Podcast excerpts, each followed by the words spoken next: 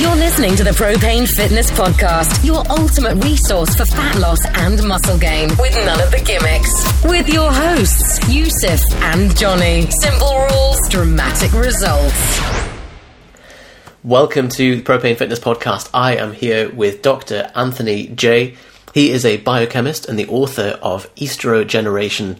So, um, this really hinges around the exposure that we have to environmental estrogens and how that's been affecting us on an individual and a systemic population level um, in terms of infertility, sex drive, obesity, and a lot of kind of horrible downstream effects. And it's the, the really annoying thing about this is that if you listen to this podcast, you're focused on making gains in your physique, and this is like the exact opposite thing that you want to be um, constantly exposed to. It always annoys me that estrogen has to be the the environmental hormone that we're exposed to. Why couldn't it have been endorphin or testosterone or something that's actually going to going to improve our lives? But unfortunately, it's estrogen, and Anthony Jay is the expert on this. Welcome, Anthony. Hey, thanks for having me. That's pretty funny. That's a good point. so annoying.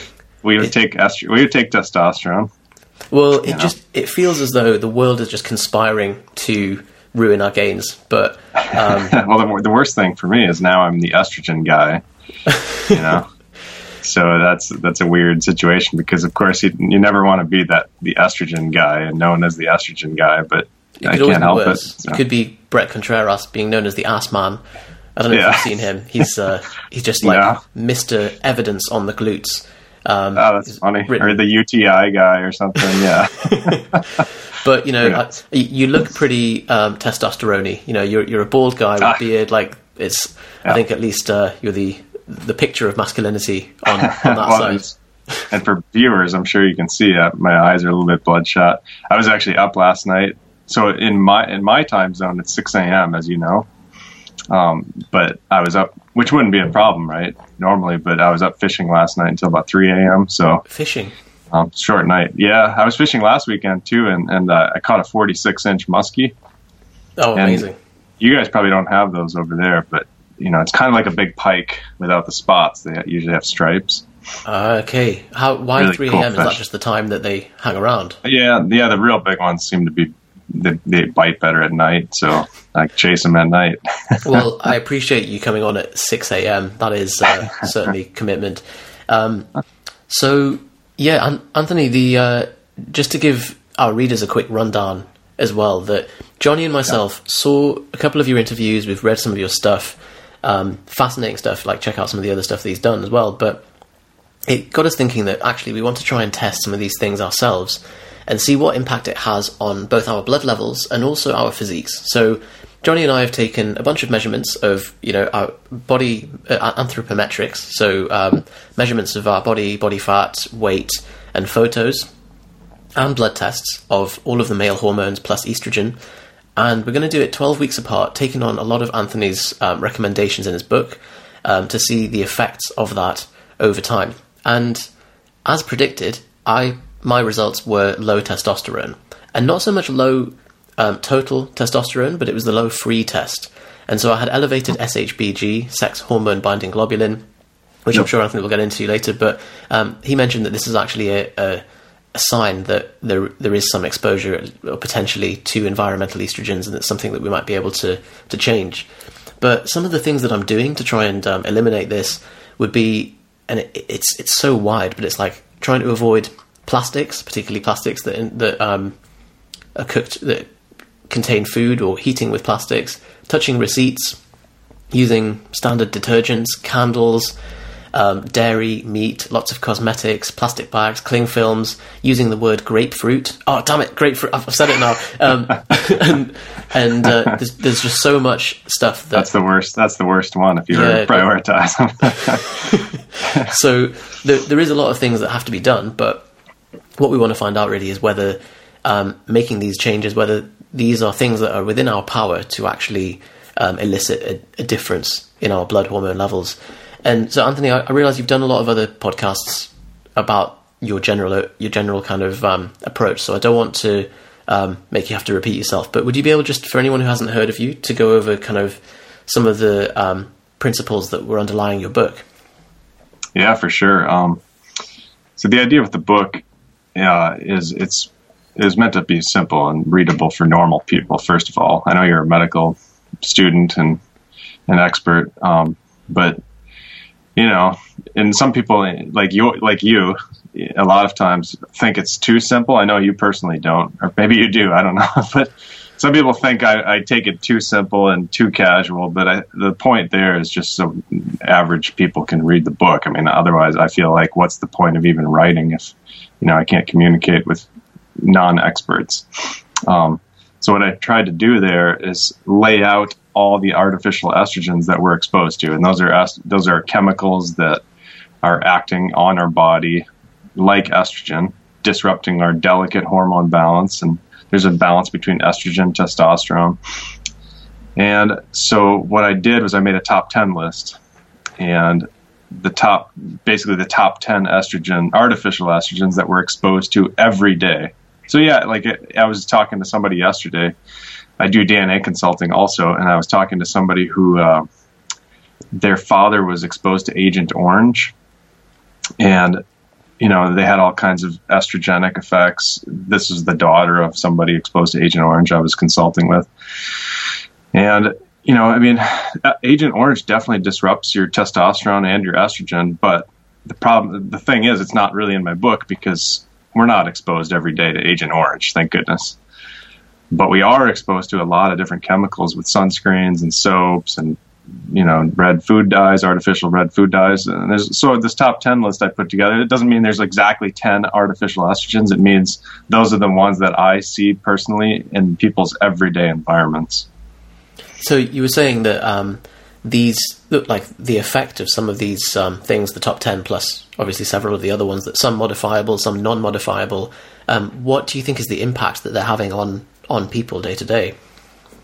Yeah, well, for sure they bring up your SHBG, like you said, um, lower testosterone, and I did some YouTube videos on this if people want to see like really the technical research because I go through the citations a, a little bit, and the citations are all in the book too. But um, what I did videos on are three different aspects: total testosterone, which decreases when you're exposed to these artificial estrogens.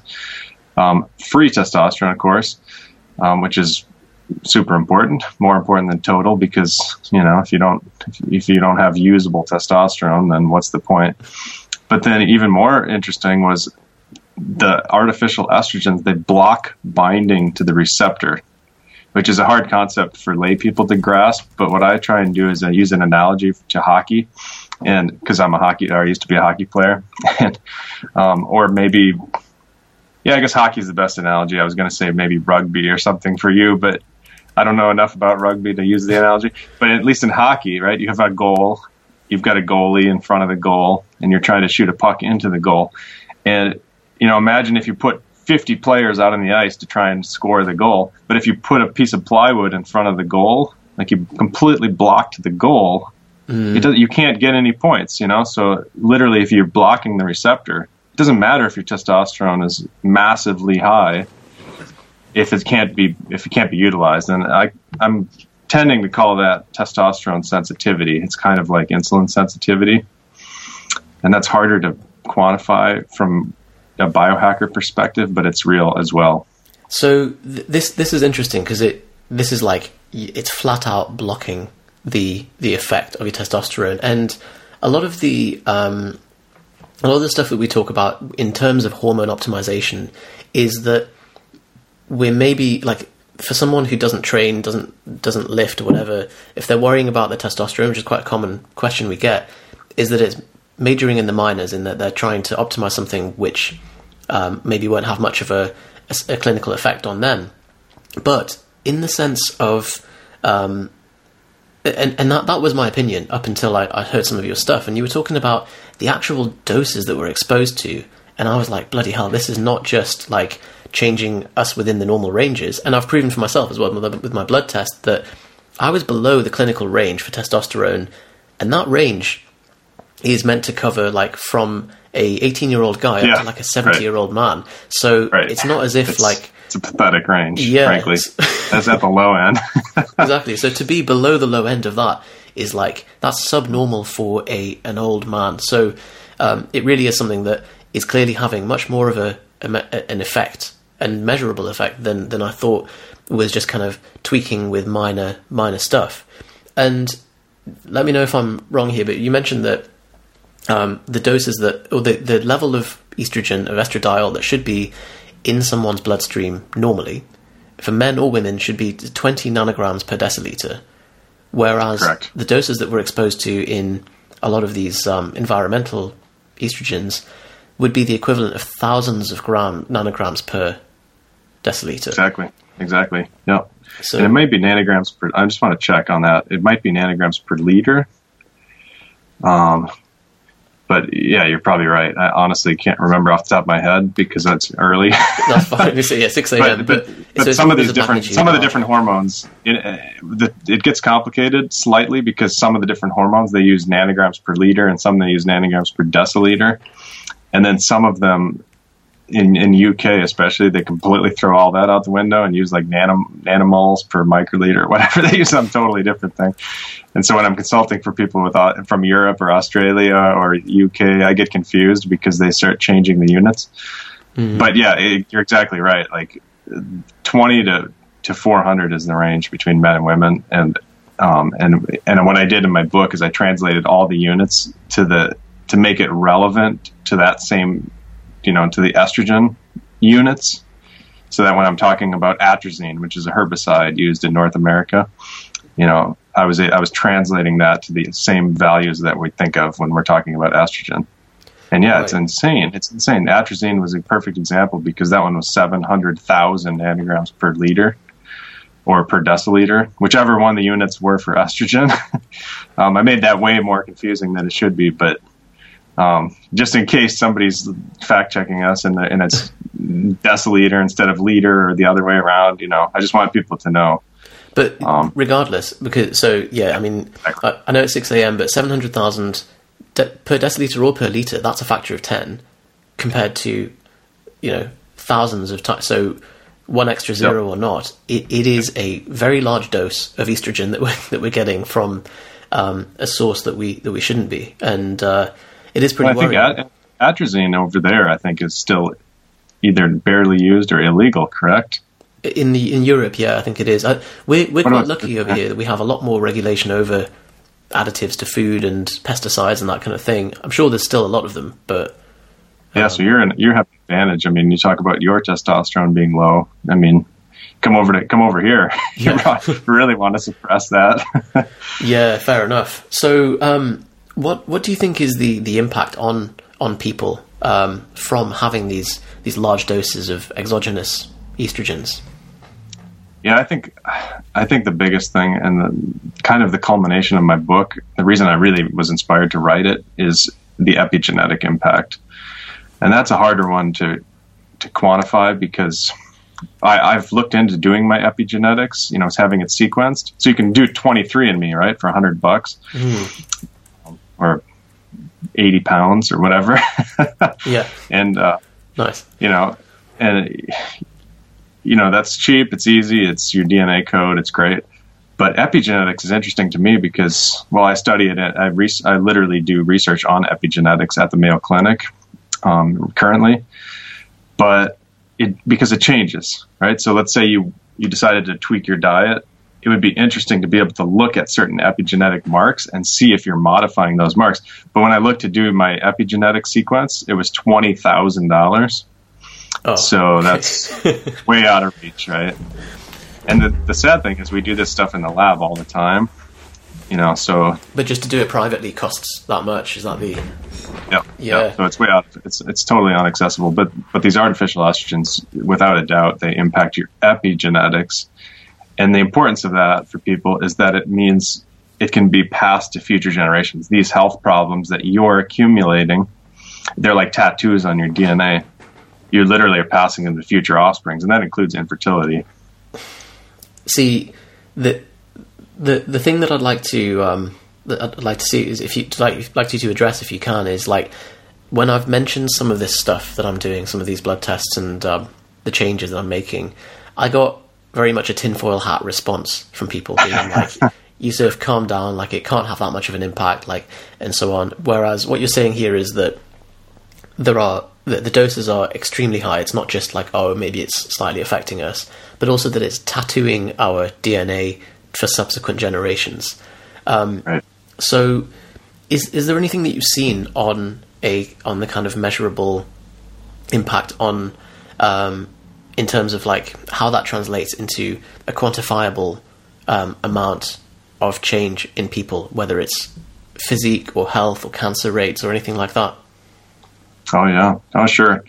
I mean, and it's it's hard to say exactly, right? Because every time you do a population-based study with humans, there's so many variables. But what I can say for sure is that breast cancer in America is up 250 percent since 1980, right? And that seems to correspond real tightly with the increase in artificial estrogen exposures that we've had. Um, you know, fertility is definitely decreasing. Allergies are definitely increasing. I have all these numbers in my book, but um, obesity rates are just ridiculous. You know, it's close to one percent per year in America. Um, so we're right now we're about forty percent. Ten years ago we were about thirty percent. Oh. Twenty years, you know, a- as a population. I mean, it's and that's not just like overweight. That's straight up obesity. So, and and and you know, all of these things relate back to artificial estrogen. And you know, another good example, just based on epidemiology, is suicide rates are increased in birth control users. Actually, that study was done in the UK. I think it was like twenty thousand people too. Um, I might be wrong, but you know, as they introduced atrazine, this herbicide, this estrogenic herbicide I was mentioning before, they introduced that over in India, and suicides among farmers skyrocketed. And of course, all the scientists are kind of just debating with each other because we love to debate and we love to argue and we like to be skeptical. But I mean, come on, you know, like let's start looking at the correlation between atrazine and just the farming community because that's where all the suicides are happening. So you get depression too because there's estrogen receptors in your brain. And I think that's where you start. You know, as a scientist, you start looking at the activation of the receptor in cells and like for, that's what that's the powerful argument with the lavender essential oil is mm-hmm. that you know a lot of people say well i don't get man boobs if i'm rubbing lavender essential oil right? It's like well i know but it doesn't mean it's not estrogenic you know? Because in the new england journal of medicine they published a study showing case study where initially where they were just looking at a few people that had gynecomastia man boobs and then they removed lavender from all their personal care products, and their their man boobs went away. And you could say, well, that's just a few people, but then they followed that up in that same research paper, looking at cells, the estrogen receptor activation, and sure enough, it's activating the estrogen. And that's you that, that's what's fascinating because there, there is both a mechanistic explanation for it as well as like empirical um, evidence. You know, you, you took away the, the lavender and it reduced the man boobs, and so I think yeah, the, the argument of like, oh well, I didn't get man boobs is quite is quite weak when it's like, well, you ask those same people, would you take the contraceptive pill for fun then? Would you just take Yeah. estrogen for a laugh um, because it doesn't do anything? Like, well, no, probably not. So the answer is like, I, you know, you don't want excess estrogen in your body, whether you're a male or female, I suppose. Um, it's interesting as well. You said about the allergies too. Is that is that something that's related to estrogen? Oh yeah, for sure. Um, yeah, all these artificial estrogens. What what's what I started realizing when I was researching this was, uh, you know, the health impacts from artificial estrogen usually reflect some dysfunction of high natural estrogen, right? So where do you see high natural estrogen in a pregnant woman, right? So women they'll be you know 20 to 400 um, nanograms per deciliter, but then when they get pregnant, it shoots up over a thousand. And what do you see? Well, you see some fat gains. Let's be honest, and that's not a bad thing because if a woman is pregnant, the fetus needs energy. If she can't find nutrition, which is historically a normal thing, you know, in certain cases, not anymore, but you know, maybe our ancestors they couldn't find nutrition. You need that fat. That's the most efficient storage form of energy. Um, you know, so there's a lot of different physiological changes that you see in pregnancy, and then when you look at artificial estrogens, sure enough, you see the fat gains. Sure enough, you see the hormone imbalance. Sure enough, you see infertility because it acts on your on your uh, you know your sex organs, and then depression and, and and allergies because when you're pregnant, um, you know, those hormones are acting on your brain. So you hear of post, you know, when after women have babies, oftentimes they have depression because the hormones get off balance. But then also the uh, the allergies. Scientists say that estrogen is immunostimulative and immunosuppressive, which of course doesn't really make sense. Mm-hmm.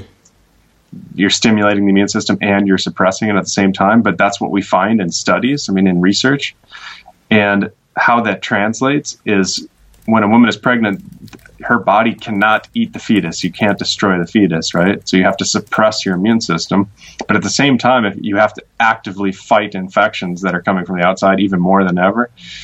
So that's an interesting thing. And I, again, I don't remember the different population based studies and this and that, but allergies are definitely linked to all sorts of these different artificial. It seems like whenever they investigate BPA or phthalates or atrazine or whatever on the and how it affects the immune system, you always see the spike in allergies. That's interesting, and and like the suicide as well. And I suppose like maybe something for people to be aware of that estrogen is like it's not just the female hormone. There's such a multi-system impact, I guess, because it's mm-hmm. so it's so high up on the on the chain of or the cascade of physiological events that come downstream. That yes, it fills a, a physiological function within a pregnant woman and within women's menstrual menstrual cycles, but to be just ramping it up randomly almost is uh, is pretty scary.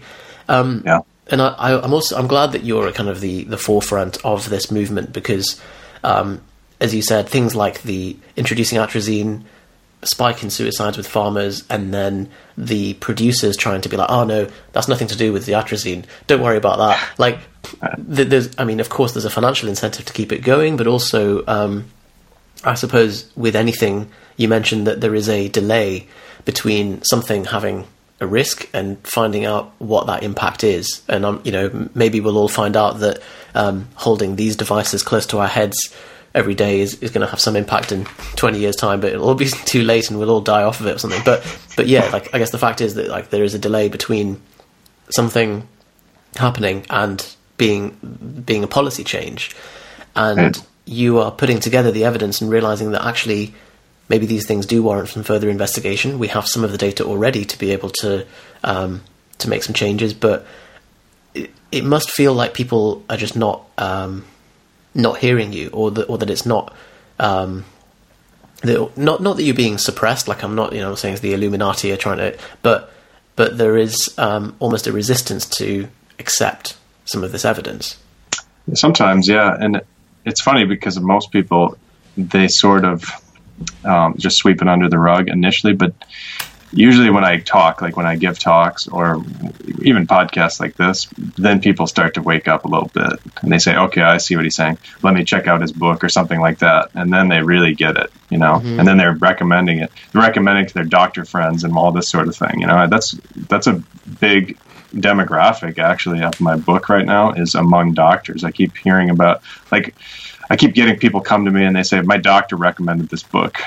Really? like, yeah, and that's a good that's a good place to start from my perspective.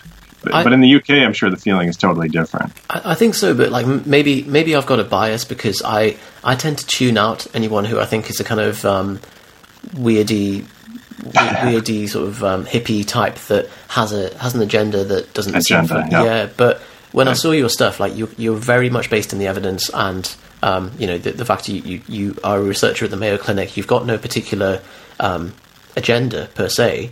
Um, yeah, no, no, and, and, I try and keep it that way. I mean, I intentionally don't let companies sponsor me for anything, you know. And I have a recommendation page on my website where I, I just say, "Here's the personal care products I use." Yeah, right? I saw that, and I was like, and yeah, yeah, and, and, and, and it's like, hey, you don't have to, you don't have to use those, you know. Like I don't care but I'm just going to tell you what I use because I'm tired of getting emails that say, "What do you use for this? What do you use for that?" And you know, and it's good because I do some research on that. You know, I do investigate that for my own family, so it's like, well, let me throw this out there. So, so yeah, appreciate that. that. I appreciate cool. the recognition, though. Uh, Somebody well, recognizes that's a good thing. well, that, I think that's it. That um, when when it comes from someone like yourself who is so deep in the evidence and not not just because uh, obviously there's a lot of um, and it, it, unfortunately it makes it makes a lot of these um, new movements in health reduce their credibility when you see the person that's pushing it and you're like this guy is just paranoid of the Western healthcare system in general, and therefore, you know, I've seen someone say he was a fitness professional who was like, going to a hospital is the worst place you could ever go if you're ill because look at all the people that die in hospital. You're like, hmm, maybe they, they they die for another reason in hospital. But but yeah, so like, um, the, something I wanted to ask you, Anthony, is uh, so we've got these these doses, these very high um, equivalent doses of of uh, estrogen in the environmental products. How do you then quantify the impact of them on the human bloodstream? So you mentioned Yeah, things it's- like it's- um, detergent, wearing clothes that have been washed with detergent, for example. Yep, yep. Um, usually, it's it's really difficult, especially for lay people. In the lab, it's not so difficult, but like for a layperson, it's pretty much impossible. You can't measure phthalates in your blood. You can't measure BPA. There's no like conventional test you can just ship away some blood to, and they'll just tell you your numbers. Um, in the lab, we can totally do that. I can get some blood from you, you, you. I can look at your BPA levels, and that's what we do in the research, and that's what I'm base most of my evidence on are those types of studies, because I mean that's that's what I have, right? So there's that. There's straight up blood levels, and then um, and then so what you have to do is you have to you have to look at those research studies number one, but then also you, for the biohacker like yourself who is just personally interested in kind of keeping track. I think what you're doing is exactly right. You have to go with testosterone because natural estrogen levels they oftentimes don't change with these artificial estrogen exposures. You'd think they would, but it's kind of a complex system. It's hard to predict. Even testosterone is hard to predict.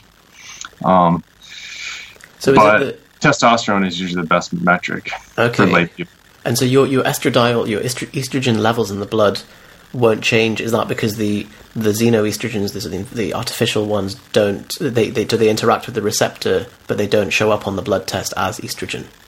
Correct. Yeah.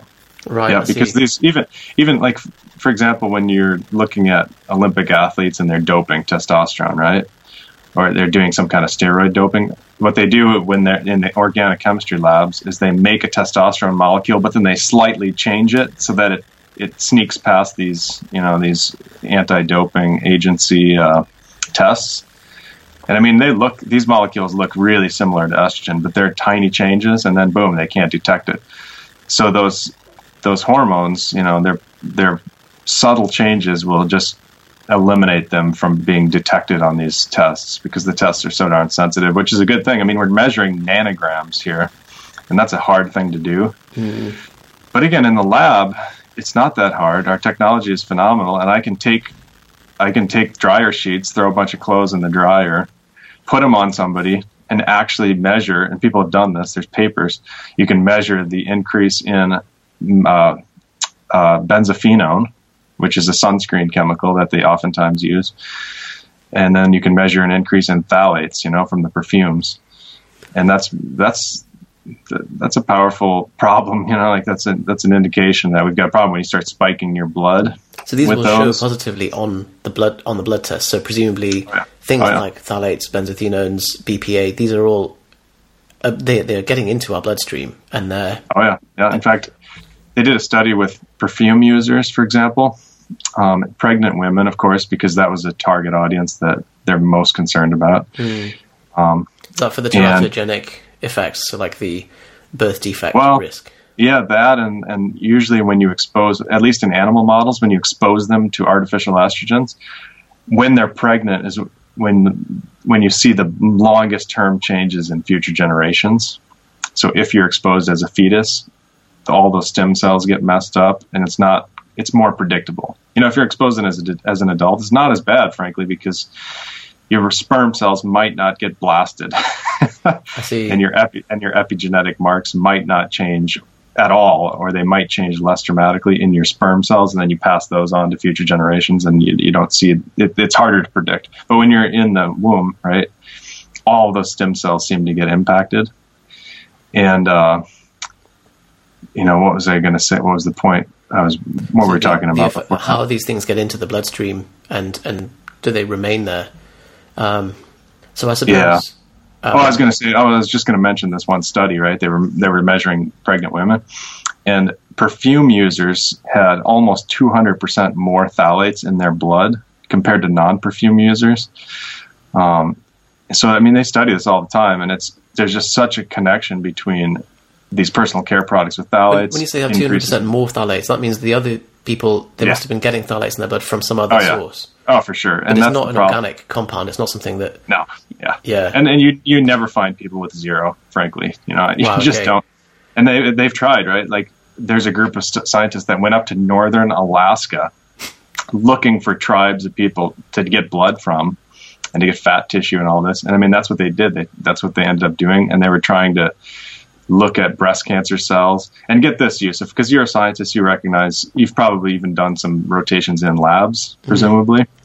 Um, what really drives me insane is when you're doing research in labs all right let's say i take some of your cells right? It's called primary culture. If i take mm-hmm. literally take cells from you put them in a dish with some liquid and grow those cells.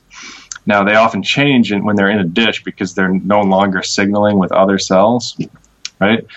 And so you usually want to do experiments real quick after you take them out of a person, right, in those primary cells. But most people don't. Most people grow them for a long time, a couple weeks, you know, and they start to morph and change. But it is what it is. That's just one of the difficulties with scientific research on cells. But um, what's nutty is you're growing those cells in plastic dishes. Number one. Yeah, I right? was going to ask about that, but. Oh yeah, yeah, and and then number two, you're storing the liquid. So you have this artificial blood, right, that mm-hmm. you grow the cells in because you can't just sit them there in the dry air they're going to die. So you have this stuff. It's got sugar. It's got amino acids. It's got all these vitamins, you know, that the cells need. They call it minimal essential media. They call it MEM. And anyways, um, the crazy thing to me is I mean, number one, we're growing all all the cells in sugar. You know, for mm-hmm. the most part, most of them barely have any fats. You know, this tiniest minimal amount of fats, but then they have like 25 millimolar of glucose, which is like fivefold more than you you would ever have in your bloodstream. So, number one, we're selecting and studying cells that are practically diabetic. Ah, okay. and then we're making conclusions based on that. But then number two, which is even worse, we're growing them in plastic. The liquid that we grow them in is stored in plastic, and then the uh, we put in this. Most scientists, not myself, if you look at my my research publications, you'll see I grow my cells in uh, phenol-free media. Uh, but right. most scientists put a red dye in their in their media in the in the liquid they grow so the cells in. To avoid, isn't it? It's just like yeah, but yeah, presumably yeah, and, and, um, when they're doing comparisons, they would they would control for like the the baseline level of whatever stuff is coming from the plastics. Um, yeah, well, the problem, the, water or something. The, well, the difficulty is that let's say you took cells out of your body, right? Let's say we're looking at stem cells, adipose-derived mesenchymal stem cells, right? Mm. AMSCs. So you take you take a liposuction, you take you spin out the stem cells, you put them on a dish, you grow them for a week, and then you do some kind of a study. Like let's say we add lavender oil to those cells, right? Mm-hmm. And then we've got a little group of them that don't get exposed to lavender oil and a little group that do and that's interesting. And then we look at the the epigenetic marks that are changing. You know, a few specific ones that maybe are pretty well characterized in the research. Well, what's crazy is that because you're growing the cells in so much estrogen, you're what you usually are doing is you're killing the cells that aren't that aren't estrogen hardy, that aren't that can't adapt to that estrogen level. You just straight up kill those cells. So then you end up basically studying estrogen sensitized cells. Does that make sense? Yeah, I see. And then you add lavender essential oil and you compare it to a group of estro- another group of already estrogen sensitized cells. And yeah, you see a difference, but I it's see, but blunted. It... So you're, you're kind of blunting the response by growing the cells in all these estrogen chemicals to begin with. And, and that's a, that's a struggle because you know, I've approached a, a, lab at the Mayo Clinic I was collaborating with with st- doing stem cell research, and we were looking at osteoarthritis um, because we inject these stem cells back into joints sometimes, and uh, and this was just like within this last year here. And there's a there's a paper you, your audience can look it up. It's a cool paper. It's it's something about osteoarthritis is caused by estrogen related receptor activation. It's caused, you know, and that's a big strong word in science. You have to show gain of function, you have to show loss of function, how Mm-hmm. that both of those things um, will f- literally cause the, the impact, in this case, osteoarthritis, joint inflammation. Is this part of the Um, reason you think that it's more prevalent in women? Oh yeah, Or- yeah. right, It's two. It's at least two or threefold more found in women, including arthrofibrosis, fi- scar tissue in the joints. Women have Um, not got absolutely, much going that's for them with osteoarthritis, osteoporosis, like all this stuff. breast cancer. Yeah. Well, men too, because we're dropping our testosterone. And that's having systemic changes. I mean, it's lowering our lifespan. You know, and for one. So you you were saying about the, the tribesmen when they, they tried to take blood levels from Yeah, really remote yeah. tribesmen, and I'm guessing you were going to say they, they have more, they still have phthalates available. They still have phthalates. Yeah. Thanks for bringing it back. oh man, so and, and as you, you probably saw in my book, the polar bears even have them. it's it's ridiculous. So like even the most remote animals and things. So so basically like we're getting um the, these things. is that do, do they remain in the bloodstream because we don't have an endogenous way to process these chemicals, and so they just kind of stick around? It's a big problem, yeah. Compared to like soy, right? A lot of people argue about soy, including scientists. Some of them think it's just fine. Some of them think it's beneficial. Some of them think it's harmful. I'm, I'm, I tend to think that it's a negative thing to have a lot of soy. But at least, at least your gut bacteria have seen the phytoestrogen, the plant estrogens, and they know how to deal with them. And some of the breakdown products of those phytoestrogens can actually be healthy. Um, and that's where you get a lot of discrepancy. It's like, well, what's your gut bacteria status? You know, if you're Right. studying plant estrogen. But if you start studying phthalate, that gets all thrown out the window. Who cares what your gut bacteria looks like because it's they've never seen phthalates. You know, they don't know what the hell. And and with the polar bears, you know, it's up it's working up the food chain, as you know. You know, so you get them in the fish, you get them in the minnows, they get up in the bigger fish, etc., in the seals, and they've done studies more and more concentrated each time. It goes up and it gets food in the fat. Yeah, and So- it stores in the fat. So the concern here is that like these polar bears are they're not doing they're not getting in cars every day you know at least at least not to my knowledge um, um, filling up you know being exposed to petrol and receipts and vinyl floors and that kind of thing and they're still getting some access to it. Um, How much of the exposure to estrogen that we're getting is environmental? So um, how much is stuff that's just unavoidable unless we went and tried to live like totally off grid? and how much is like within our own control and because what what I'd like to really pin down is whether the environmental impact and the environmental exposure that we get from stuff like you know pollutants and that kind of thing that we just can't escape is that so great that we are pissing in the wind by trying to modify our use of cosmetics and things or can the things that we do ourselves still have an impact and still protect us to an extent does that make sense Yeah, oh yeah, for sure, and that's a great question. So I, I'm a fr- I'm friends with a guy named Dr. Michael Skinner. He gave a TED talk, something about ancestral ghosts in your genome, I think it's called, and it's a great TED talk. Um, it's about epigenetics. He studies epigenetics of estrogen chemicals and some other chemicals too, but he literally grows about 5,000 mice at any given time. I mean, that's a huge colony of mice. and, and he does multi generational studies with the mice. what a monster right Yeah, which is well, well, it's such needed research, Yeah. and he he is super pessimistic about these these effects. He basically says we're all screwed. You know, at least at least over lunch with me personally. I don't think he's saying that publicly too much. But then what was really funny is his daughter is about in their twenties and she's pregnant, and he literally bought her a five thousand dollar whole house filtration system for her water. And it's like, well, if you think we're all screwed, what a great gift you're you're really yeah. I mean he's like really serious about avoiding and honestly i don't even tell people to go that extreme. You know i, I mean just filter the water you're drinking you know and like i mean yeah a little bit's going to get in your skin from the shower or something like that but i think there's a huge difference between like these ones we're breathing in the air from plastics and yeah that's a concern you know there's literally a paper that's published that um, talks about childcare facilities in California. You know, you've probably seen these kind of places. It's just plastic everywhere. It's like plastic pads on the floor, plastic slides, So, plastic heater I. I've just come back from Thailand. Um, I, I did Yeah. a, a medical placement there, and they love plastic there. Like you'd order a takeaway, and it would be Yeah. in eight layers of plastic. Like, and you'd Yeah. have the sauces in a little bag, and the drinks would even be in. You know, everything was just so. Yeah, and it makes me wonder. I, I don't know whether there's any epidemiological data that looks at um, effects of estrogen on Thai people or on countries that use a lot of plastic compared to those that don't. But um, I wouldn't be surprised. Yeah, sometimes. Yeah, usually what you have to do is just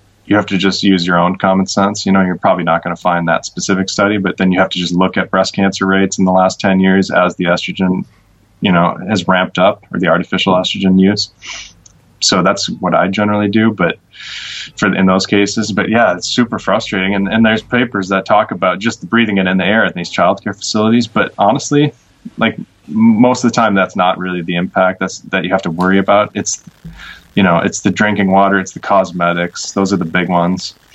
Um, it's the storing stuff, the food in plastic. And people ask me, well, what about a sandwich? Right? It's like you don't have to worry about a sandwich. It's dry. There's no, there's no exchange of estrogen into a sandwich for the most part. I mean, maybe tiniest, tiniest bit, but I mean, come on, you know, like. I suppose you've got to go for the highest yield stuff, though, don't you? So you have to. Exactly. And um, that's what I tried to do in my book, as you probably know. I mean, I set up a gold level plan, a bronze level plan, a silver, gold, silver, bronze plans for different people that maybe if you're on like a super, if you're on a college student budget, yeah, you don't have to go crazy. You just take the bronze level plan, get the big ones out of your life. And that's even easier over in the UK because in America, I mean, it's a lot more headache. Yeah, which, which was what I love about the way you've, you've structured it because it is just so actionable. Um, and I'd love to cover some of that in, in a moment. But, um, yeah, because I've I've made a few substitutions myself, which I'll post in an article and link back to this um, to this interview as well.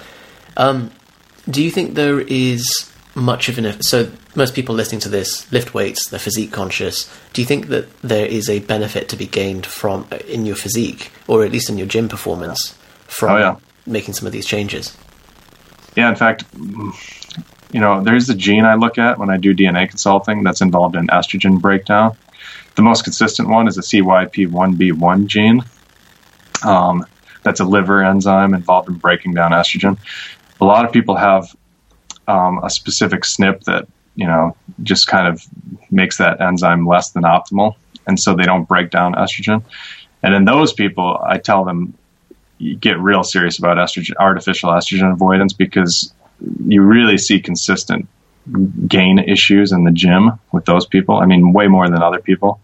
And most of them already kind of know that they struggle with it. There's usually, there's two genes that I look at when I do athletic. You know, I, I, I do UFC fighters, I do professional baseball players, all these different professional athlete, you know, athletes for DNA consulting. And there's two genes I'm looking: estrogen. How is your body getting rid of it? I mean, maybe some testosterone genes, but also IGF, IGF mm-hmm. one because a lot of people have a genetic disposition to lower IGF 1 levels, and that's real predictable. And those people also struggle with putting on the gains. They really do. And in, in my experience, and that's okay because it leads to greater longevity usually. But at least you want to know is it is it IGF 1 related or is it estrogen related? Because those are two different. You want to approach those differently if you're if you're struggling with gains and you want to put the gains on. Right. Okay. And so, so I suppose once you've identified the pathway, and in I guess in most cases there is something to be gained from, or that, or there is at least some elevated estrogen exposure with people, if it's kind of almost yeah unanimous, then right. if someone were to make those changes, would what would they be able to expect to see changes typically, or would it very much depend on whether they have the CYPY one gene? Yeah, well, well, if they have the CYP issue, I just tell them be more extreme than most people you know, don't mess around with soy and all this. I mean, you can have fermented soy; it doesn't matter. But you know, I just tell them be more extreme because okay. for most people, I think they need to relax a little bit. They get a little bit too like with the BPA on the receipts and things. I think is going a little bit too far, but. You know, if you're working with receipts, that's a different story. But like, you know, I, I see. But I, I don't want people like, to get too get too hypochondriac, you know, where they're just thinking about it all the time. Well, but, I heard someone say worrying about your cortisol is is the surest way to increase your cortisol. But um, that's awesome. Yeah, but, but, you know, but I think the big ones, right? Like those are going to decrease everyone's gains. If you're drinking water out of plastic pitchers all the time in plastic bottles, I don't care if it says BPA free or not. You're getting BPS, bisphenol S.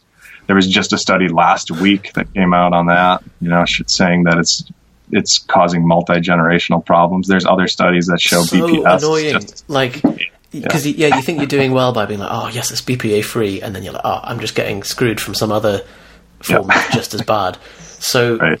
and and I suppose from what you said, like these things it still is enough to seep into what we're taking into our bodies and to affect blood levels, and it's not clearing as effectively as um, just because our livers don't have a natural way of, of Yeah, clearing them. Yeah. And it's Um, a vicious cycle. It's a vicious cycle too. Before we go on, because you know if you're storing, they store these in your fat cells, right? And that's what most scientists underestimate is they forget. They do toxicity studies and say this is the dose that kills cells. Well, number one, I don't care what kills cells because we're changing epigenetic marks. That's a long-term change. That's slow. It's super low level. It's you know comparable to our body's uh, hormone levels. But then number two, um, you know, yeah, it's not toxic. But then, um, uh, what was I going to say? Um, The- oh, it'll it'll, it'll come the to me. The scientists were saying that it, it, it kills cells, but you're more interested in this vicious cycle of them. Oh yeah, yeah. See, they bioaccumulate, right? And that's completely overlooked by scientists. Is like, uh, you know, they're storing in your fat, so they continue to signal that, to to your cells to store more fat. It's so it's a difficult cycle to break out of. And then number two is they all are at, or number three, I guess, these are they're additive, right? So if you if you've got the lavender essential oil, and then you add the phthalates, and then you add the parabens, and then you add the BPS and the BPA, right? And they're all acting in the same way. But then a scientist comes along and just studies BPS, bisphenol S, or BPA by itself, and then they try and make that kind of the big poster child of estrogen or artificial estrogen. It's like no, you're forgetting that there's there's ten other ones that are also in pretty much everybody, and they're because they're acting on that same receptor and that same system. You know, I mean, and, and just to give people a practical thing, hit the sauna. Like the sauna will accelerate your estrogen. It, it, you sweat. They've done skin patch studies. Have you ever seen these? Like the studies? no. Oh, they're great. They I did a couple of YouTube videos on these too. Um, skin patch, like where they it's like a nicotine patch without the nicotine. Put them on groups of people that either aren't in saunas or are in saunas, and they find that people sitting in saunas are just loading up those patches with BP. They're sweating out BPA and phthalates. cool. And all these estrogen. Yeah, so that's a great way to remove it. And There's, even exercise, like just lifting heavy, moves your blood, gets your metabolism going, your increases your muscles, which increase your hormone balance. You know, so that's a positive vicious cycle in the sense that as you gain more, you balance more. I see, and I mean, there's so many other benefits to sauna as well. I don't know if you saw the Yeah, the little yeah. review that is it Rhonda Patrick posted recently. Yeah. It, Well, she's always she's nonstop I get posting them on mixed up. There's, a Ronda something who's a UFC fighter, and a, yeah, um, Oh, Ronda Rousey. No, no, Oh, Ron okay. Patrick. It's Ron Patrick. Ron Patrick is, yeah, yeah, she's the sauna. But Jari Laukkanen is the researcher over in Scandinavia. He's the one that did the 20 year study that showed all cause mortality decreases with sauna use. And you've got So to at cool. least be in there 10 minutes, 10 to 20 minutes, however, um, three three times a week. yeah, so it's quite a decent hit of sauna, but um, I mean, it's not an unpleasant thing to do at all. It's, it's lo- pretty lovely, but. Someone, someone mentioned that there are certain. Um, maybe I'm getting down the rabbit hole here, Anthony, but there's like a certain um, glues and adherents that they use to stick the wood in saunas. That also it can be estrogenic, and so you really need to use a sauna that's been nailed together rather than glued. And I don't Hmm. Could know. if, true. Oh. I mean, and there's probably well, at least with that, because there's so much heat. If there is estrogens, I mean, you certainly don't want a plastic sauna, right? Mm. And some people do. Believe me, they get these single person home use saunas that are plastic. It's, it's people email me this stuff all the time, but um, at least if you've got some glue or something like that, you know, the heat is going to dissipate a lot of that after a couple after a couple weeks or it's just like having a new car or something you know it smells like phthalates initially it's got that plastic smell and by the way we're kind of attracted to that smell let's be honest right yeah, the smell Like of petrol. triggers. So many people I know love the smell of petrol. So yeah some of those well even more so the new car smell right because those Yeah. those phthalates and parabens actually trigger something in our brain that says oh you know estrogen and like we don't we can't quite communicate it or we don't quite we can't quite put our finger on it but i think there's a biological response there as well It's annoying. And you were saying that they're in so many perfumes, but they disguise it under the label of parfum. And if you've ever read the labels of something and it, it says parfum, you think like, hmm, I wonder what that is. But you said it's just where they hide because they, they can have their proprietary blends and not have to declare what's in it. Yeah, and and what they do, uh, I just I literally was at a winery two weekends ago, um, just helping pick grapes just for the hell of it because I thought it was cool. And uh, I was one of the people in our group was a professional organic chemist from California who works with corporations. It's like the worst person for me to to sit next to picking grapes because, of course, I'm going to say, well, what about 4-methylbenzylidene camphor? You know, like why are you putting that in your sunscreen? And they, and she does. She knew right what that is. But it, um, so we're talking about all the health problems from her job that she's creating. Oh and no.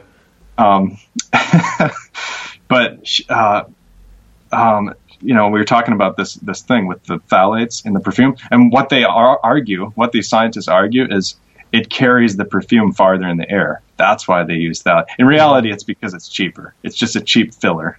Right. But what they tell you is that it carries, and it and it does. You can prove that it actually carries a little bit farther in the air. But I mean, come on, who cares if somebody smells you from a foot away, like an additional foot? you know? But that's what they do, you know. ridiculous. yeah, I mean, it, it does seem like the the odds are so stacked against us that it's it's pretty scary. Hey, Johnny here. Just a really quick interruption to this episode to let you know about a resource we now have up and running on propanefitness.com. One of the most popular questions we get from readers and listeners is Hey guys, what would you recommend for my starting calories for fat loss and muscle gain? How much protein, carbs, fat? How many calories should I eat to begin my journey as a starting point? Normally, this is something that we do for clients when they come into our program, Propane Protocol. But recently, we have opened up the calculator that we use for all of our clients so that you can get a free calculation, a free starting point of what we would recommend if you were to start as a client with us for your protein, carbs, fats, and calories overall for either fat loss or muscle gain, customized to you and your goal. If you want to get access to that, it is totally free. You just have to go to propanefitness.com forward slash calculator, enter your information, and we will send your macros and your calorie recommendations to that email address. And we'll also send you a few free resources over email just to pad that out and ensure that you have the best possible chances of reaching your goals in fat loss and muscle gain. Hope you enjoy the rest of this episode. Um, can you talk a bit about your own experience? Like, what first of all, I suppose, what got you into this research, and also, I'd imagine you know, because you have the list of the things that you use yourself. did you notice any changes in your day-to-day experience, your physique, um, your how you felt, any of those things from making the substitutions? Oh yeah. Well, for me, it was a lot more gradual than most people. You know, uh, because I was learning as as I went through college, as I went through my PhD. I did my PhD on hormones, you know, and fats and cholesterol, all these kinds of things. Um, so for me, it was too gradual to really notice. Um, but I definitely get testimonials from people. Like I had a guy, he's he wrote a blog about how he changed his testosterone increased 290% when he and of course he's an American, so he's got a lot more gains to be made here because we have so many more estrogens. Um, but but yeah, I mean, I We'll have to definitely find the link for that and post it in the show notes as well. Oh yeah, he should. His name is Gabe, and uh, you know he he. Uh, I, I can't. I think his website is Ancient Grains, um, and if you search that, I bet you it'll come up with two hundred with the two hundred ninety percent. Cool. Yeah, and, and um, but yeah, I mean, I get that all the time. Most people don't write a blog on it, or you know, or if they do, I don't never see it. But anyways, um, yeah. So I, I personally, really, I didn't notice that big of a difference, but I'm just so convinced, just based on the biological evidence. And I've got kids, right? I've got four kids, so Yeah. I'm not gonna, I'm not gonna mess around and and try and you know wonder about this one or that one. I just, like I say, if I see it, I get rid of it. If in the, if the science is really clear about it, I mean that's why they're making these sunscreens illegal. Uh, uh, you know, in Hawaii and in Australia coming up, and and they just did it for Jamaica. You know, and it's not sunscreen in general, but it's sunscreen containing oxybenzone, which is one of the benzophenone molecules. Um, because they're estrogenic and they're killing off coral reef populations, you know, so that kind of thing. It's like, yeah, you're not going to notice that your fertility is zero, you know, and, and unless you're really getting in the in the fertility clinics and all this, but but it's gonna it can sneak that kind of thing will sneak up on you, it'll catch you. I see. So in your case, it was kind of quite gradual. But I guess you've worked with athletes, you've worked with people that um, send you testimonials, and a lot of them might come into it the same route that I have and, and Johnny has, which is like we discover your stuff. We're like, right, we're going to just test dropping all this stuff, follow the you know the gold, silver, or bronze plan, and then retest or at least notice what happens in our bodies. Um, what's the typical thing that you see people um, say in the testimonials? I, well, I've literally seen people go from infertility to fertility, but over the course of like a year, right? Because Wow, my book okay. published about a year. I mean, and uh, the biggest one is testosterone, though, because that one is so quantifiable. I So- like I like to see people do what you do, and I don't know what your numbers are. I'm still curious. We should Yeah, tell I'll, you um, should. I'll You get should, them up now get- if you want. Yeah, Um, yeah, yeah. I have no idea because, like I said, in the UK, it's hard, and I don't, I don't, uh, you know, for people, I don't want people to think they're definitely 100% going to increase their testosterone if they eliminate their estrogens because some people do and some people don't. Oh, there you go. Um, So just to read And- out for the readers, um, everything was in the normal range apart from free testosterone, which is well below the normal, um, and sex hormone binding globulin was very high hi. right. This was the pre. This was the pre-test, pre-test. Yeah, or, or, or before removing artificial estrogens. Yeah. um, and then estradiol. So estrogen was in the normal range, but as as Anthony mentioned earlier on, it wouldn't necessarily show up as estrogen. It might show up as well. It's more likely as it has is sex hormone binding globulin, which is not something that we want to be to be high. So yeah, Yep. I'll I'll follow up in in um, another eight weeks' time as to what the what the difference has been. Um, do you see anyone talk about things? That, so you Oh, so wait, so you haven't you haven't done the the, the next test yet? I haven't done the post test, no. So I'm Oh. still yeah, but I thought you were going to reveal on the air and then say, Oh, you know, like, it's this or that. to be no, that's continued. cool. Well, that, Well- that's exciting. Now I have to like really pay attention. Oh yeah, well when when it's when it's uh, complete, I'll I'll add a little edit to this podcast or put it in the show notes to of the, the before and after. But um, I guess you, you're getting people claim so increases in testosterone, but also um, anything about the downstream effects of testosterone. So things like um, body composition, sex Oh, for sure. drive, that kind of thing. Oh yeah, oh, yeah, for sure. Even depression, um, and you know my my following isn't massive. You know, I don't have one of these giant followings, and I'm not interested in having a giant following. Although, you know, it's mostly because I do research in a lab. You know, as a full time job, and then I go home and I do DNA consulting. And, you know, I'm not a super present person on social medias platforms, and I don't spend a lot of time on it. I was just with a bodybuilder down in Florida, you know, pre Mr. Olympia. They just had Mr. Olympia recently. And the guy I was working out with, I was literally doing in between sets, I was working out with the guy that got second place there um, in the 212 category. His name was Derek Lunsford. But, um, you know, I was going through the estrogen stuff with these guys, and they, we've already done this in the past. But, um, you know, uh, there's such a difference between obviously that level of person, you know, and then just like the average guy, and and then it's like, you know, it's like anything else, you know, like the 80-20 principle. When you first do something and you're just blasted with artificial estrogen, you're gonna have that 80. You're gonna have a lot bigger, or even if you've never worked out, right, and then you go to the gym, you're gonna have this explosion of gains. Yeah. But then if you've if you've already kind of gotten past that point and you're already kind of plateauing, yeah, you're gonna have to work for those those gains, and it, you know, I think there's like the diff- that's like the more advanced stage. But this is all the more reason that you know if, if someone's in that position, they're working that they're just getting incremental gains at this point. But there's so much low hanging fruit with estrogen. Yeah. Um, then yeah, like you you know stop getting blasted from it. Yeah, maybe you're still getting some exposure from some stuff, but as you said, like if you I mean you drink, I like I, I need to get a water filter because that's the one thing I haven't done in your list. Um, because yeah, like the one thing that you always drink every day and loads of it is water, and so um, Yep. it would make sense to to use that as um, one of the things to to get a handle on. Um, so that that that is pretty interesting then. So there, so there can there, there has been people that have been able to elicit some improvement from doing the doing the recommendations in uh, in the book. Oh, Um, yeah. What are your thoughts on zinc? Yeah, I mean, I mean, I, I've seen the studies. Usually, you have to. Uh, what's the supplement where they combine it with something? zinc It's, uh, magnesium aspartate. Yeah, those are the two. You know, I mean, and of course that was probably some biased research because uh, Victor Conte was the guy that developed ZMA, which is the proprietary blend. It was just like a, a, a oh, pretty much yeah. yeah. But but he's he's the one that spearheaded a lot of those studies that showed that those increased testosterone, and that's pretty slight increase. But what's really ironic with testosterone is a lot of the micronutrients.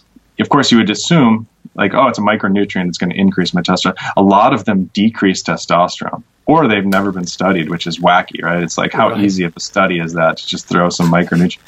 And and and of course, if you've got a supreme deficiency in any micronutrient, you're going to have low testosterone from that. But uh, you know, assuming you're somewhat normal, just increasing it above that level or having really high levels, it actually can lower testosterone in a lot of cases with these with these various metals, especially. Um, and then the research gets iffy there because, and this is true of estrogen too. So this is relevant. Like ma- manganese is a good example, right? And um, like because Tim Ferriss especially made it popular that manganese increases testosterone, which it does. But if you take it consistently at in a, in a, at a high dose, it actually ends up lowering your testosterone below what it was to start Oh, with. really? Yeah, because he's Because on there's selenium receptor. as well, isn't he? Um, Selenium, yeah, exactly. But- That's what I meant. I think I meant to say selenium. Because I manganese, Yeah, I think manganese is. Um, you know, you mentioned about uh, saunas before. I heard a really cool case study about a guy who he was one of the um, firefighters that did part of the cleanup after 9-11. and he developed a, uh, a Parkinsonian tremor, or what appeared to be a Parkinsonian one. And uh, he did this sauna protocol where he took lots of, I think it was vitamin B6. Um, is that that's the one that causes the flush and the the vi- vasodilation? I well anyway, some B vitamin and did sauna multiple days in a row, and his towel was soaked. It was like covered in this kind of purple um, residue when he wiped off his sweat. And Oh. they tested it, and it was manganese, and then his tremor stopped. And so, it, what must have happened, or they hypothesized, was that during the cleanup, he'd inhaled a lot of the heavy metals from the construction, Sure. Um, oh yeah. and yeah. caused this kind of neurotoxicity. Um, Well, I mean, I mean, I just pulled up my little sheet from some of the research I was doing, and most of it's in animals, right? But again, like having extreme deficiency is one thing, but and, and and so is having an extreme excess. But even just increasing it slightly, like vanadate is one of these ones that can lower testosterone, at least in animals. Um, nickel has been shown to lower testosterone. Um, cobalt uh, lowers testosterone. Of course, mercury, but that's you know. But what's funny is lead actually increases testosterone. So like, there's some of these ones you actually wouldn't predict. You know, if you start going through the list, aluminum decreases it. So people are cooking on aluminum foil, arsenic, you know, selenium, like you said, it's oh, interesting. man. So there's so it's all very mixed then. So like, it is it worth like going through these, or are there any kind of high yield stuff that um, someone who wants to improve their physique, improve their hormone profile, um, particularly as a male, um, Yep. are are there any kind of high yield stuff that you think they can do both to minimize their estrogen impact and also to maximize testosterone? Yeah, I mean, you know, iodine has been one that's shown to increase it. I would focus on the ones that increase it, and you know, some people take these these. I think micronutrients get way over exaggerated in the testosterone field Okay, because people are people are trying to bring up their testosterone naturally, and one of the first things a lot of people do is say, "Oh, let's go to micronutrients." But the ones that are that work besides lead, because you don't want to go there, um, would be chromium, cadmium, iodine, um, and Well, honestly, boron as well. I don't know if that's very well yeah. studied. More, um, let me just look at my list here. um, Just, the just boron don't study I saw was quite a small one, so I don't know whether. Boron, yeah, no, that that's been shown to increase T in the studies they've done. Magnesium, like you said, zinc with aspartate, and then calcium as well. Um, so yeah, I mean the you know there's definitely some some micronutrients that you can focus on, but I think just globally, just trying to take all of them, mm-hmm. it might be counterproductive. So you want to focus on the, the ones that work. Yeah. Right. And then is there anything outside of micronutrition that you think is. Oh yeah, for sure. I'm kind of s- slowly working on a book in the background on this because just that list alone, people want to see, right? They want to see mm-hmm. what like, uh, be- and that's why I was researching it. And it's appalling how few studies there are. You know, like Right. you'd think, like I said, you'd think it's such an easy study. Let's just add some bromide to some rats and just see how they're just at least do something like that, right? It's so Yeah. easy. And publish some papers, get some additional grant funding. I don't know, but um, I th- what's what's really interesting to me is the LPS, like the lipopolysaccharide and gut health. Uh, yeah. Okay. In, increasing your your bad bacteria and LPS into your bloodstream um, decreases testosterone for sure. And that's Right. in one of the. I think that's related to stress too. So people talk a lot about cortisol, and this research is so all over the place with that. But one thing the research is not all over the place is if you've got bad gut bacteria and they're leaking LPS into your blood, you're lowering your testosterone from that. Right, that's interesting. So, so LPS, and there's a really good article on LPS that I'll, I'll link in the show notes. I can't remember the name of the blog, but it's it's something like Biohacker or whatever. Yeah, yeah, Um, yeah. I've seen that same one. I yeah, love that art. it's blue great. color, greenish yeah, blue. Or, that's the Yep. one. And um, the the other stuff that we recommend typically it would just be, it, I mean, it's boring, but lifting, vitamin D, sleeping beyond seven hours a night, and eggs, um, just because of the, That's the, the cholesterol. But you know, Yep. Those I mean those answers are not very sexy, and I think people kind of think like, oh, well, I wanted I wanted like the one secret to improve test, but um, Oh, the gut bacteria. There you go. We got it.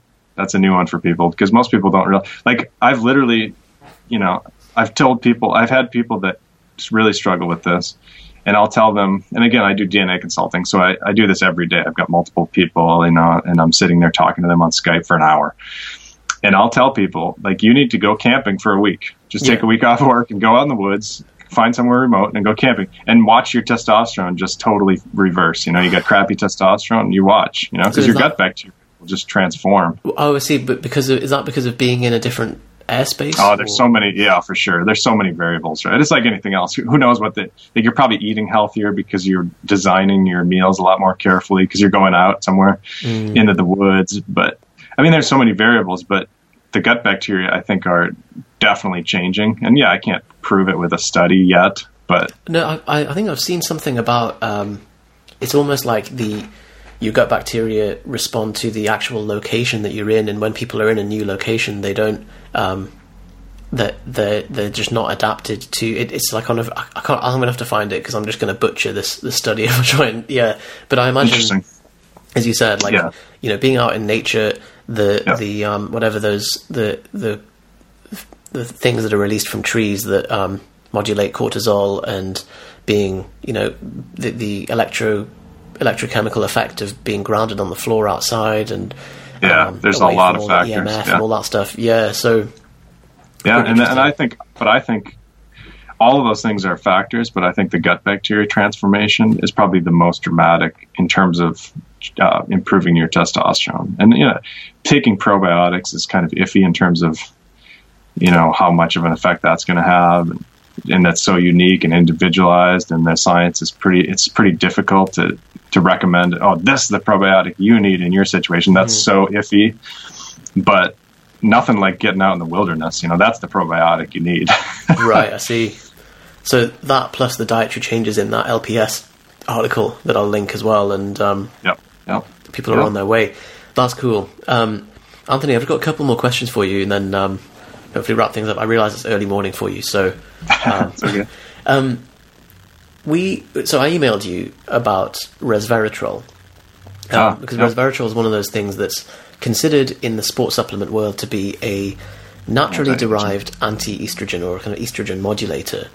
Um, Yep. And your answer, you were saying like it's actually pro-estrogenic in some cases and anti-estrogenic in, on others, and so it's not really a clear answer. Um, Yeah. so on balance, would you say that it's a kind of it, was it a yes or a no for someone who's training again, just looking to improve their physique? Yeah, exactly. That's that's the approach. I mean, again, if you're a pro athlete, you probably don't want to mess with it. You know, it's like there's other ways to be anti-estrogenic that don't have the potential for being pro-estrogen. And diindolylmethane is the same thing, right? Like a lot of people say, "Oh, you should supplement DIM." How come you didn't recommend in your book supplementing DIM, which is DIM, the di- recommendation, isn't it? Yeah, is it? I, yeah, I mean, a lot of people, a lot of people, and and that's the, that's another one that it, yeah, it can actually decrease your estrogen. You can find those studies, but it also can increase your estrogen. You can find those studies, and that's a it's a super dose dependent thing. It's not the study's fault. It's just dose dependent, and it differs between different people. So I'm not going to recommend DIM be, just globally for people because it might start increasing your estrogen. Right, I see. You So, so there's no there's no supplements, I guess, that would that would do that. What about things like Yeah. um, clomiphene, tamoxifen? So the, these are kind of the selective estrogen reuptake modulators that are pharmacologic drugs that we would give. Yeah, I mean, I I say that we would give, but Yeah, well, no, I mean, I mean, I've I talked to a lot of people that are on testosterone, and and you know, taking aromatase inhibitors can be smart, you know, in certain situations, but yeah, I I mean, that stuff gets in the weeds really fast, and gets the problem is it gets so personalized, you know. I mean.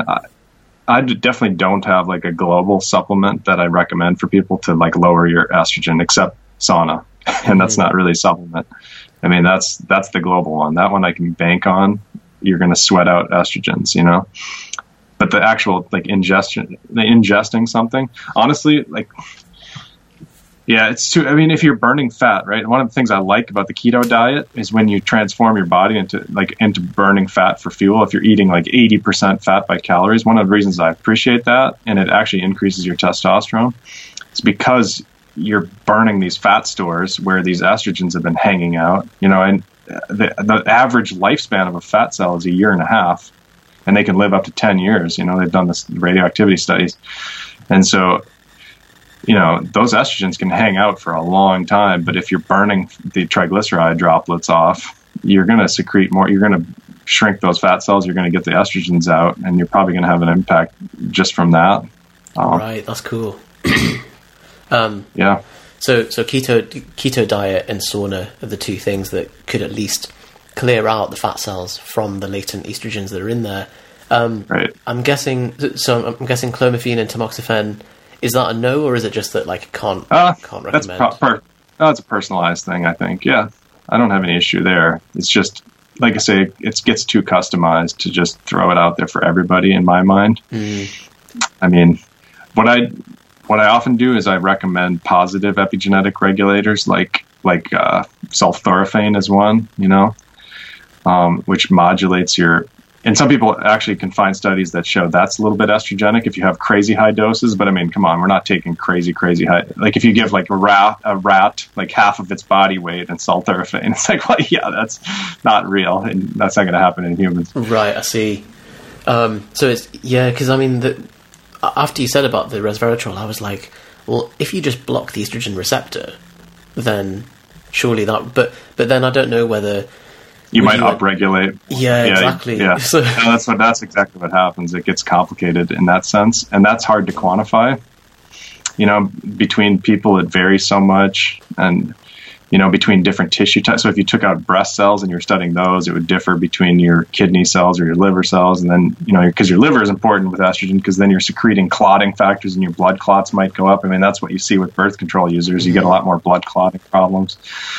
So yeah, you're exactly right. It gets really complicated really fast. this is one of the things like with you know when they they give tamoxifen to um, to postmenopausal women, and it might increase the risk of breast cancer, but decrease the risk of endometrial cancer because of the different receptors. alpha yeah. beta yeah yeah because So- there's estrogen receptor alpha and alpha and, and estrogen receptor beta and what's funny is the vegans for some reason they seem really emotionally attached to soy. The vegans. yeah and and because i get them all the time right they're sending me messages and um, and saying because I because I I don't think people should be eating a ton of soy. You know, I mean it's not natural. If you go on a soybean field and they're all over the place here in Minnesota, and you eat soybeans, you can only eat like ten of them, and you're just disgusted. You know, it's like oh these things. Initially, it's like oh this is okay, but your body just tells you yeah this is ridiculous. Let's stop doing this. But if you process the heck out of them, put a ton of salt on them, you can eat a mountain of tofu. You know, uh, right. Okay. and that's loaded with phytoestrogen. what? So you get and vegans that, some- are, that are offended because you're saying don't eat soy. Yeah, yeah, yeah. They're really emotionally attached to it. And not all of them, but I'm sure I'm sure there's reasonable ones out there. But no, those aren't the ones that contact me. You're absolutely. I mean, it, this seems to be our experience with vegans as well. I don't know. I don't know what it is. There must be some Like, no, some I'll- that's- yeah. yeah, but they, Well, they probably, yeah, it's probably estrogen related. it's probably that emotional response, you know, because you know it's really funny, Yusuf. There's publications, um, and a lot of people want me to write on this, and I'm trying to, but it's so it's a politically charged topic. But there's publications that literally talk about male feminization from artificial estrogens, and when I say that, people are like, oh, you know, like there's not even a difference between men and women. So how can Uh. you? But it's like, come on, like that's just politics, right? But I've talked to scientists that study estrogen behind closed doors. They all tell me, oh, of course, male feminization occurs, right? Even just lowering testosterone is a form of male feminization. But like for example, in frogs, if you hit them with 200 nanograms per deciliter of atrazine, they change. The males start to change into females, and then Yeah, our remember you seeing some like sexual dimorphism even in like mountain stream fish, and Yeah, yeah, in Switzerland, yeah. And that's and, and in that case, that was because of a, a river that was pouring into that lake from a oh, Okay. city that had birth control. So they traced that one back, but it's in the middle of nowhere, so you'd think you're fine. But yeah, sure enough, even that one. But yeah, you know, like the male feminization issue is is legit. You know, like you're switching your hormones out. It's almost like you know some kind of an, a therapy, but an anti-therapy. You know hmm. And most scientists don't want to use that term. They, they, they don't want to say male feminization, but even some of the pu- publications will straight up say that. And some of I've them got just no call patience for when, when for people not not liking the outcome of scientific data, Yeah, and right. yeah, and therefore being like, oh no, you shouldn't be saying that. Yeah. And it, it's it's just an obstruction to the our progress as humans, and it's it's causing us to cycle backwards as a Right. population. To yeah, so um, I like. I'll certainly defend you if you uh, if you post that article about the male feminization because you know this is Oh, something and- what the data's saying. And the reason I brought it up, right, is because I think, you know, if you're hammering phyto, even phytoestrogens all the time, if you're just pounding those and, you know, straight lining plant estrogens and then who knows what other estrogens you're adding on top of that cocktail, you're probably going to have emotional changes that are happening in your brain. You've got estrogen receptors in your, and you know what's funny about the, the vegan argument, and this is the vegan argument because Dr. Michael Greger is the he's the one that proposes this argument and everybody latches onto it. He's the guy that wrote a book called How Not to Die, and it basically just says you can't eat meat; it's worse than smoking.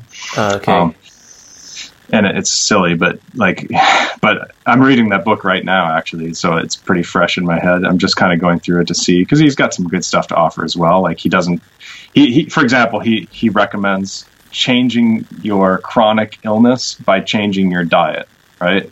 And him and I totally agree with that. It's like don't just the first line of defense should not be a pill. You shouldn't rush to the doctor and say, "Give me a pill to suppress my symptoms." It should be, "How can I change my diet? Change my diet again. Change my until you got it locked down, and hopefully your chronic thing goes away." If it, last resort, yeah, go to the doctor for sure. You know, and keep the doctor in the loop this whole time because you want to be checking your blood, you want to be monitoring. But anyways, um, but his argument with the the vegan, the soy, and all this is there's estrogen receptor alpha and there's estrogen receptor beta. All right.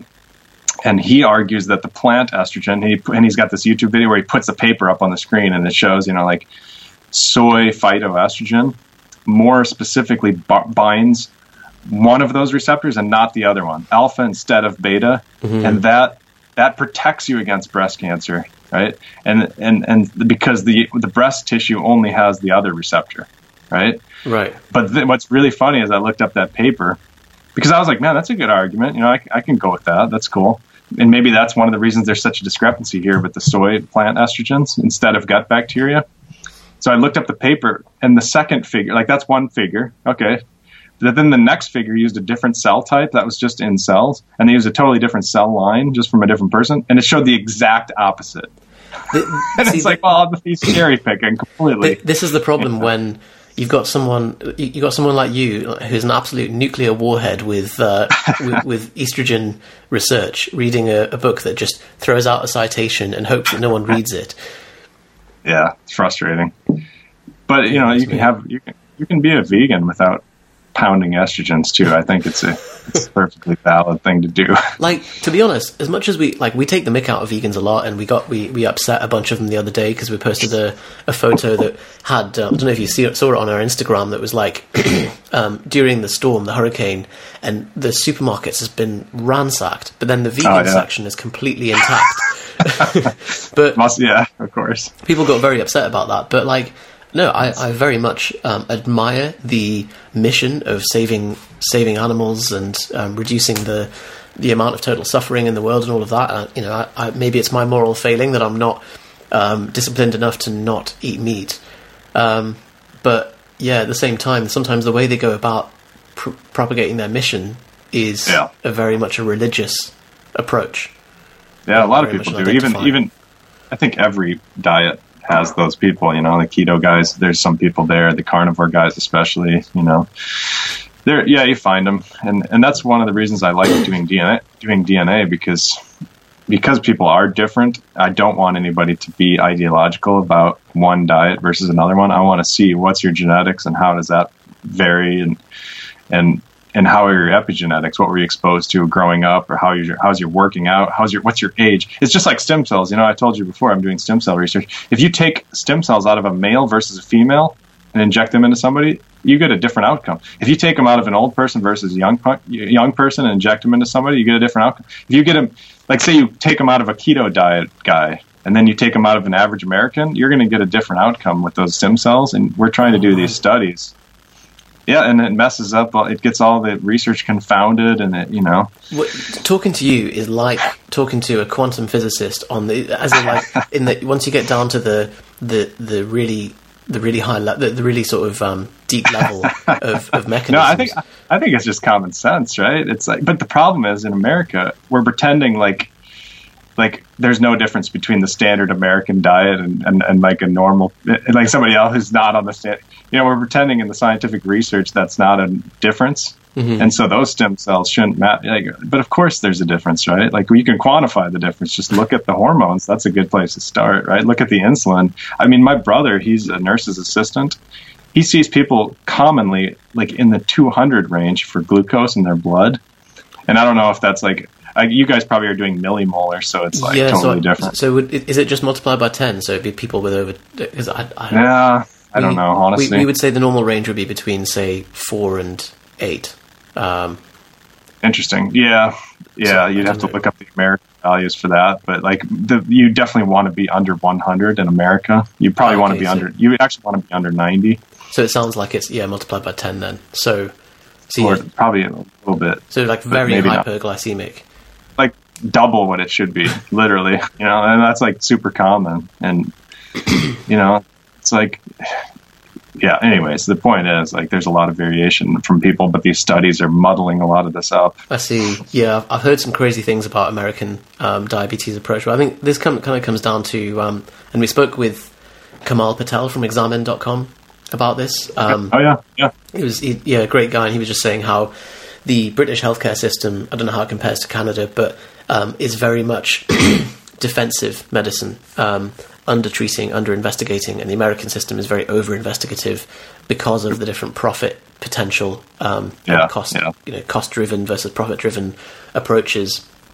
And uh, yeah, you know, seeing when I went to New York, seeing the way that people, um, that like over the counter drugs were being advertised on TV, and um, Yeah, it's just so it's so foreign to me. Like, and Yeah. you know, I've heard of like you have someone who's obese in a diner um, and is injecting insulin before having a cheesecake, um, or like Yep. Yep. you know, just like there's a lot of uh, some crazy differences with the way that things are done, and that someone Right. might come in with a cut on their finger and they'll get a, a CT scan of their head just in case they sue the doctor and yeah. Yeah, yeah, yeah, yeah, yeah. It's all centered around covering your ass. You know, the the C, COA or whatever it's called. Yeah, Yeah.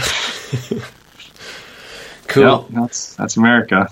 Oh man. Well, Anthony, it's been an absolute pleasure talking to you. I will definitely follow up with you about the results of our um, of our test. As long as you think twelve weeks is long enough between tests, otherwise we can. It should be. Yeah, it should be. It should give you an, an increased rate. I mean, obviously, testosterone can change day to day, and that makes it difficult. Yeah. But so, and that's true. Again, I want to remind everybody else who are doing this at home: the more time points you can do, the better. You know, the more tests you can do, the better. It doesn't have to be twenty of them. It could just be a couple, but it's better to have more and more, just to increase your your confidence. Yeah, so Yeah. you can the total accuracy of the of the data. Um, how can people find out more about you and you know your your book, your website? Um, yeah media? um yeah i mean the best place is ajconsultingcompany.com which is a terrible name but i made it up way back when I, I was doing some research for the us government on viruses and i was actually creating lentivirus in the lab from dna i was injecting Oh, i was putting I was I was transfecting DNA into live cells, and then the cells were making virus for me. So I was manipulating, I was designing virus, which was Oh, kind of cool. cool. But then they, they had to make a consulting company at the time, so I just threw down, hey, hey, let's just call it AJ Consulting Company. It doesn't really matter, right? And now I'm stuck with that stupid egotistical egotistical name. But that's where people could find me. Cool. Well, I suppose you can always get a, uh, a, a domain redirect eventually or something. I could, I could. I'm just too busy. Yeah. Um, cool. And then and your book as well, Estrogeneration, definitely worth checking out if you, if any of this has piqued your interest and you want to dive more into that. And um, you know, subscribe to to find out more about Anthony's new book that's coming out soon. I will definitely be on that about uh, optimizing hormones in general. Um, so I'm guessing that's the kind of like the practical side of of things. Yeah, oh yeah. And I, I mean, I'm working on a book on DNA because I'm obsessed with that and, and, and epigenetics, a two like a two part book that kind of go together. I'm going to try and release those at the same time. I have a lot of books up in the air. I'm kind of working on, and it's hard to predict when those are going to come out. I keep thinking I have it figured out, but then it's more work than I thought. so yeah, but keep yeah, stay posted on that because it's it's interesting and fun. I'm trying to make it s- simple for people. You know. Oh, cool. Yeah, I definitely know the feeling with that. Um, I, I wrote two articles recently, one on posture and one on satiety, so hunger regulation. Both of them I Yeah. thought, oh, I'll be able to knock something out in a thousand words. It'll be pretty. Yeah, and then yeah. as soon as you dive in, it's such a rabbit hole. But That's science. Yeah. it is. Anthony, thank you. I'll speak to you very soon. All right, Yusuf. Thanks. Hey, Johnny again. Hope you enjoy that episode. So, we have an opportunity for you, something that we have put together that is totally free, that is a synthesis of everything that Yusuf and I have learned in fat loss, muscle gain, nutrition, training, lifestyle, habits, the works. Everything that you hear on these podcasts, condensed and more, condensed into a synthesis of seven days of learning and immersive experience to totally overhaul, enhance, and accelerate the results you're getting currently in your training and your nutrition, no matter how advanced you are or aren't. We put together a virtual learning interactive coaching experience called the 7 Day Kickstart that you can take part in whenever you're ready to. To join, simply go propanefitness.com forward slash 7 Day Kickstart. Enter your details and you'll be sent everything that you need. You'll be coached by the Propane Fitness coaching team over seven days for free. You'll get seven days of content sent to your email completely for free. And it gives you a look behind the scenes of what we do with clients and gives you a ton of information that previously was only available to paying clients inside of our world. So, propanefitness.com forward slash seven day kickstart to take part, and we hope to see you inside. See you in the next episode. Speak soon.